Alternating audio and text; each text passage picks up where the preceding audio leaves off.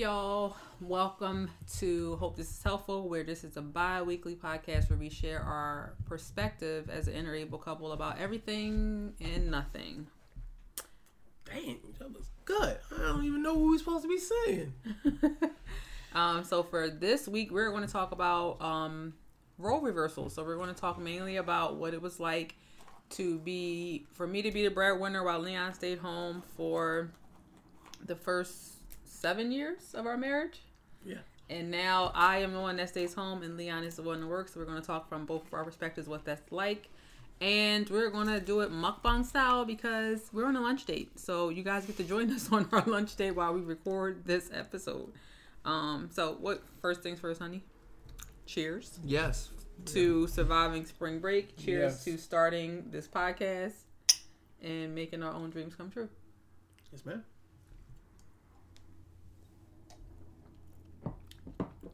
All right. So you want to go first? You want me to go first? I'll go first. So talk about what it was like for for you to be the stay at home husband, stay at home dad.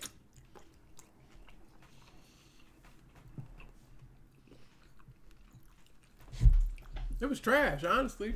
Um, and I say for trash, it wasn't trash. I mean, I enjoyed being there for you and doing what you needed me for you, but I feel like due to my disability, I did not represent the role in the best way it could be. I mean, I represented the best as I could, but there were a lot of things I, I didn't do as well as you did. I think in the time that you've been the house manager and been a stay at home mom, the whole house done changed. Literally, the whole house done changed, and it was just like, okay. So it's like, yeah, I, I wasn't doing it well. Um, I mean, it wasn't my initial primary role. It was just you know one I had to take. So, um, I do think I took fatherhood on pretty well. I think I handled that well. I think I handled handled, you know, raising Noelle and raising her. I think I handled raising her well, um, better than I I, did maybe taking care of the house per se. Um, but I enjoyed. I mean, you know, I did the best I could. But I, I'm so glad the role is different now. It's so too. easier. I, this is so much easier for me to just work, do everything else I do. Uh, it's so much easier. And that's why I'd rather pay for a cleaner because I don't have to think about any of the chores that I'm supposed to do. I don't have to do. I really don't. Like I'm dead serious. I don't.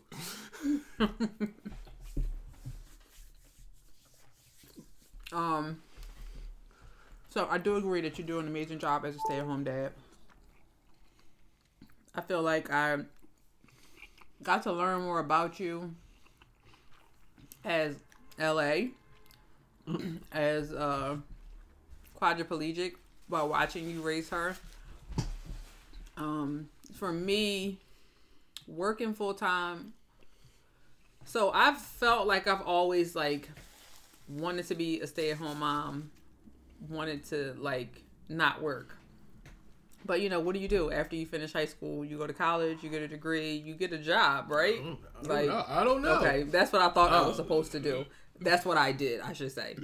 And then I got my master's degree because I thought it would, because I knew that I didn't love bedside care, and so um, I was like, well, let me, in the midst of waiting for like to meet my husband and to start a family, let me go back to school so that way another thing is out of the way, type of deal. And then I kind of feel like God was like, haha, jokes on you. You're still going to keep working even though you have a husband now. But I didn't see it as like, dang, because clearly I still married him. I just kind of felt like, I guess, honored to want to be that support system for you, to be that safe place, um, to have a medical background, to have things that would benefit you being able to stay home because I totally understood why you were staying home. Yeah. And there were I will say there were some perks to being um in the hospital in the medical field. Like even though I didn't really care for what I did after a while, like I just knew it was something I didn't want to do forever. I still care about taking care of people.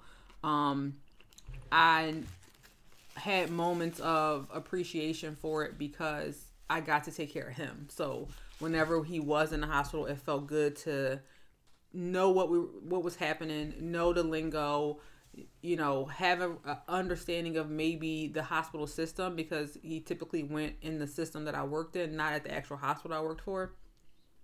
So that always felt good to know our medical bills were paid. Whenever he got a new chair, it felt good to know that it was like I was working for him to have the things that he needed. Um, but I am still grateful for the opportunity to not be working anymore. um, and to your comment about like me running the house better, I just think that we do it differently. And you know, if you're interested in joining my book club, I have a book club called the Har- well called Harris House on Facebook for caregivers to help find their flow and how they take care of other people. And so, with that said, I think the reason why it looks different is that I am very much a researcher. I am very much a learner. My master's degree is in public health. I like I kind of I guess thrive in these things of learning and finding structure. It also helps my mental health to have a little bit more structure. And so um I find- that my stomach. I find systems that work. Um, and I'm still always learning systems that work for me, processes that work that kind of help this be a little bit easier. And so, again, even with that being said, I think when I worked, the hardest part of it was kind of giving him c- control over the house. Mm. I felt like in the beginning it was like well when it was just me and you it was a lot easier because it wasn't as much to worry about. We, we we didn't have this little person depending on us. We didn't have a whole nother person to think about Yeah. to buy for to make space for.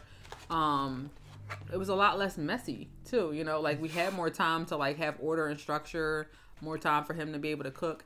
So I think like I noticed how different we were once we did become parents. However, I felt like I needed to just accept our differences. And so I didn't want to be like this nagging wife that was like complaining about what didn't get done or, you know, how he did things. Even though there was a lot of times where I was like, I really want to say something, but I'm not going to say nothing. And I'm kind of still glad I didn't because now that I'm home more, I totally get how hard it is. Like, I think my upbringing, I'm so used to, you know, not going to bed with your with your kitchen not clean. You know, it's supposed to be like this sparkling thing at the end of the day, and it's like that's not how our reality is. And I feel like now that I am home a lot more, I get it, and it is something that's a lot easier for me to let go of. But I, even in that, I also had to identify the things that were necessary for me to thrive mentally. Your needs. Yeah. Yeah, and that was something I didn't learn until what Year last five? No, I Seven? feel like that was really like last year if not the year before. Like once I really started therapy and once I really started to get help and realized that I had anxiety, that I had depression, like I had postpartum depression. I really think you mentioned it with Mary. I think it was one of them like like Mary. Oh, But I think even with Mary, I didn't I didn't see it as you like the bed made because you need it for your mental health. Like that's what I mean. Oh, for like mental, oh, oh, you, yeah, but like- you did tell me there was a need. Then though, that was a need at that point. But I felt like, and at that time, it felt nitpicky to be like, can we make the bed? And mm. like, it felt like one of those things that was like, oh, this is one of our differences. I like the bed made, he doesn't. And it's kind of like, how do you meet in the middle? Because we've learned, we learned in counseling to not necessarily compromise, but to meet in the middle so that both people Yeah. feel like they They have had what they, yeah. but that feels like one of those things that you really can't meet in the middle. Either the bed is made or it's not made. But then I think once another therapist introduced the concept of it's good for your mental health, I think that made it easier for me to be able to have that conversation with him, for him to be more respect, receptive of it. And even if he doesn't do like the perfect job, it I still gets done. I- but and we're also now that we're in the house, it's easier for him to make the bed than it was when we lived in our condo because he couldn't even get to my side of the bed. Um, so I think it's things like that that kind of ended up making a difference in how I guess we maintained our happiness and our peace amongst each other and being different when Yeah. I was working versus now you working. Yeah. Anything you want to add? I think now we get now, and I think now it's just interesting because now we're trying to flip flop it and figure out, figure out a new flow, Yeah. and then I don't even want to say that. Yeah, it's just flip flopping and changing. Just trying to get a new flow. And trying to get into a new flow, and your hours keep changing. is that what you didn't want to say? Yeah, that's what I was going for. Yeah. Is not a bad thing, but it's just mm-hmm. it's just changing those roles and then having to figure out how it works amongst like Both of y'all. for both of us, Yeah, for man. her, and then for his hours to be different. Like the last job he had, he worked more during the days. What was your hours then? Nine to five. Nine to five. Straight up, nine to five. So like we had to adjust to um, me having to do drop off and picks up pickups by myself, having to kind of keep her quiet when she came home. Um, but even in that, because I am his also his caregiver on top of being a stay at home mom who kid goes to school. I don't know why that's so funny to me. That's what moms do. um like I had to still remember there's certain things that I'm like I still have to take care of him. There's still things that he needs. There's things that makes his day easier that I am still technically responsible for. Um and I kind of started to feel like at that time I, it felt like I was being my own person, but I it had to fit around the needs of the house. He had to still come first, Noel had to still come first, and then if it fit into my schedule, then what I wanted to do um came second to all of that. And that was kind of hard. Um because he would tell me when he's on break and it would be like oh this is fun. Like i want to be on break with you but it would be like i just sat down to do something for myself or like i just sat down and like write this blog or like do something and i'm like okay. And then but mentally having to find that like mojo to like start over again. Trying to have lunch ready for him because i actually looked forward to being able to spend my days with him and make him lunch and us have lunch together and it would be like i'm trying to make lunch and then he doesn't even know what time he's coming out for lunch and it's like bruh. And i'm like well i'm hungry. Like is it rude if i eat?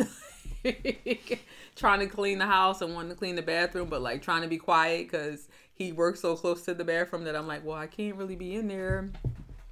You know if i'm running the vacuum gotta close the door. Um but i am grateful for that for you have an opportunity to be able to work from home so that your needs are still met because that was one of the reasons why I didn't mind working and you staying home was because I knew how much Yeah. you needed to be in your own space in your own environment to be able to have control over um, the temperature changes even just um, Uh, some days I have a heater in there. Some days I have a fan. Some days I have both. Some days I work naked. Some days I have tea. Like I love it. I love working from home. I wouldn't be able to do this in an office, Yeah. and I'm I'm freaking out because I have to go go in for five days. I'm just I hate to say that I'm just be high because that's the only thing that keeps my body regulated. yeah I'm gonna just be just out my mind, not like that, but yeah, that's the only thing I'm gonna do because yeah, I um, yeah, I, at home I have everything set up so if something go wrong, I can just switch up and I don't miss a beat.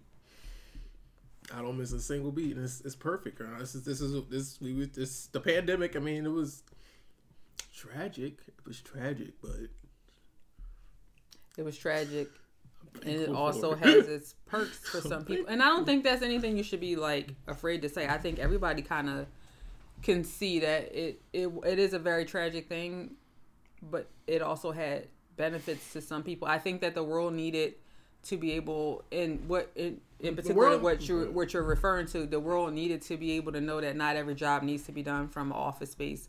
Not every role needs to be on site. And that was the beauty of it was that this allowed him time to hone in on his craft um, and be able to do it in a space that's conducive for him. Because yeah like he said there's days where he can't regulate his temperature. So especially like right now today in Yeah, today's particular for me. today's a bad day because it's so cold early in the day and then that makes it harder for him to be able to warm up and so imagine if you go into a space where like they're blasting the air conditioning all day, and it's like he wouldn't survive that because it ends up causing you to be Sweaty. sweaty, basically sick to a certain extent. Yeah, like, yeah. My body starts shutting down a little bit. Yeah. In a sense, or trying, Yeah. it just starts trying to regulate itself, but it's almost deregulating itself and trying to regulate itself for me Right. because of the spinal cord injury, because the nerve damage, the nerves don't know how to react.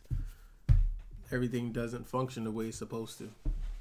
This is gonna be hard. I gotta look at the camera. I'll be forgetting to look at the camera. I just look around. I don't look at you. I just look.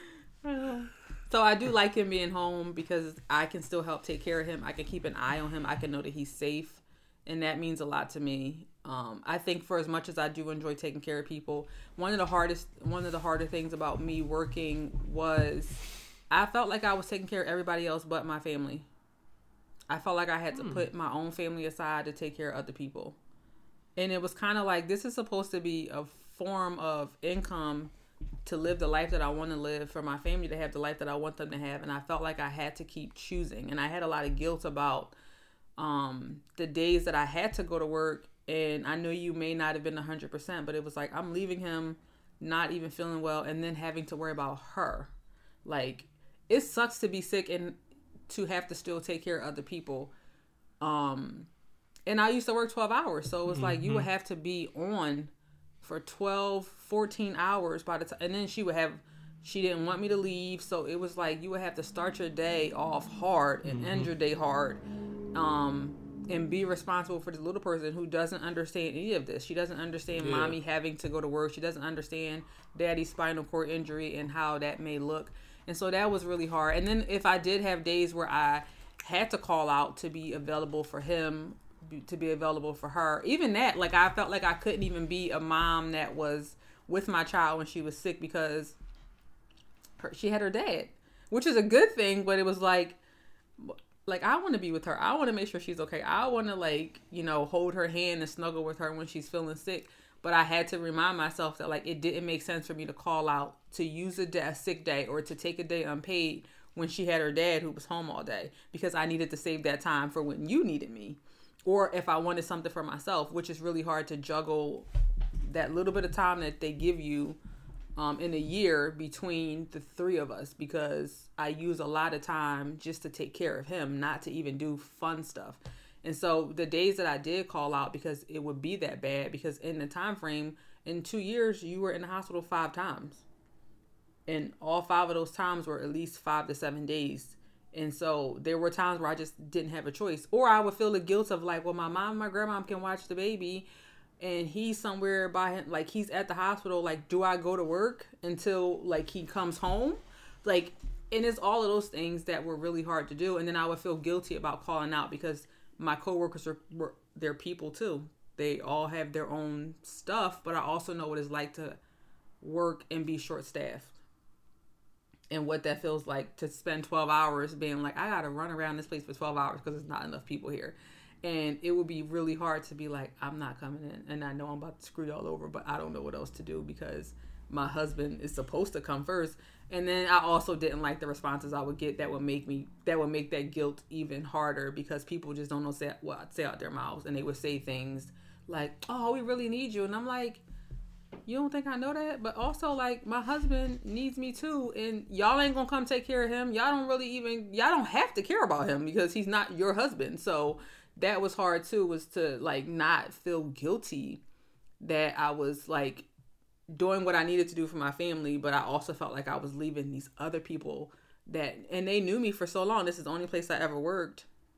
They've been there as long as I've been there, so they're not really like some of them not all of them are family to me in case any of y'all watch this please don't be offended not all of them are family to me some of people are just people that you work with and it does feel hard to have to like kind of choose and there were times where i felt like i wish i would have separated work from home a lot more so that guilt wouldn't have been there but there were also a lot of amazing people who got to know leon and cared enough about him to be a resource and to be help i've had coworkers who've Stop by the house. stop by the house, who've had family members who stop by the house to come in and educate us on things we needed help with.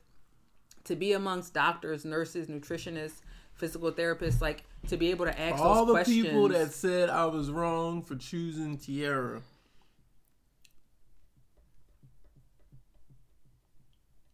Basically saved my life, so not sure how. I'm just gonna eat my sushi on that one. Took, it took seven years, took six, seven years, but it saved my life. All the resources.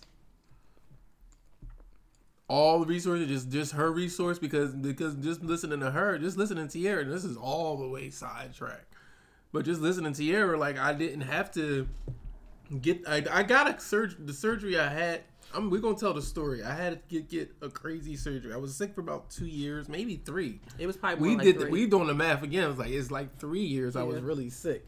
I was in and out the hospital, back and forth, back and forth, and then come to find out it was due to um, osteomyelitis in my right hip.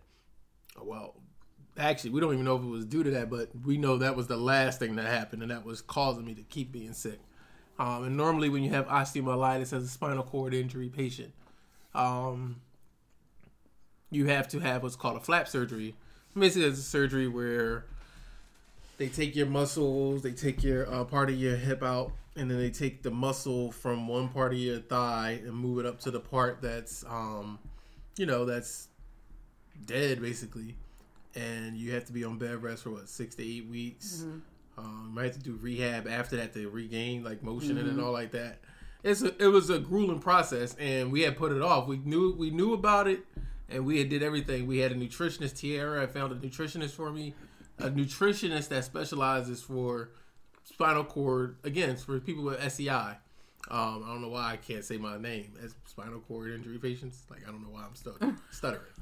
but uh, SCI, um, and she told me basically because everyone was telling me you need to have a lot of protein, get a lot of protein, get a lot of protein, but nobody would give me numbers. I'm a person I need to know.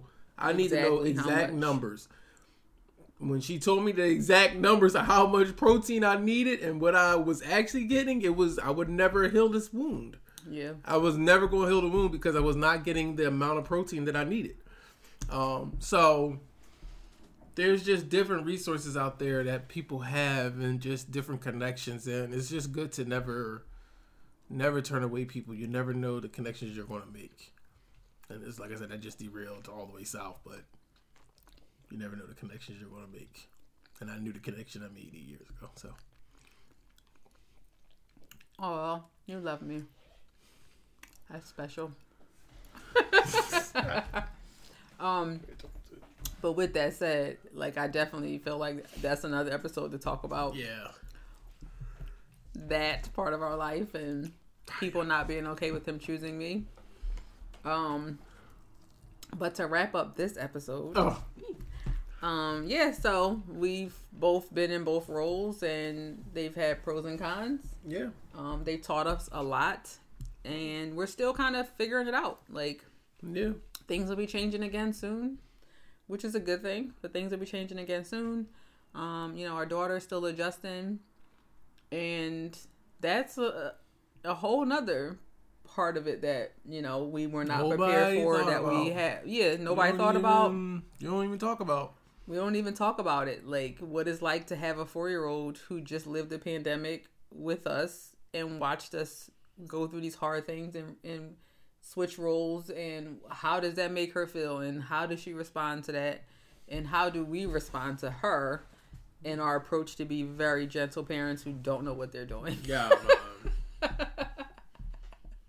stupid. So stupid. But cheers for episode one. We this. hope that you guys enjoyed this very first episode. We are so glad that we're finally making this a reality. And we hope you guys come back for week two. Um, what did they say on podcasts? Make sure you subscribe to it and like rate it on Apple. That's what I'm supposed to say. Man, do what y'all supposed to do. Y'all We know gotta what to tell do. them what to do. They know what to do. Give do it five stars. Just, just just scroll up and down the whole thing. Scroll up and down, left, right, up and down, and do everything it says. Press all the buttons. Just press all the buttons. You can't break nothing. I, I guarantee it. Where's that line from? Guarantee it. Denzel Washington? What Denzel. movie? All the movies. Even if it's Frank Lucas, even right? Even if he's I guarantee it. I think so. Yeah. All Also, you can follow us at Harris Hope and Humor on Instagram, TikTok, or you can follow us on our website if you so choose, and Facebook. Um, and we will see you guys in two weeks. We're a bi-week podcast, so we'll see you guys then. peace. Bye.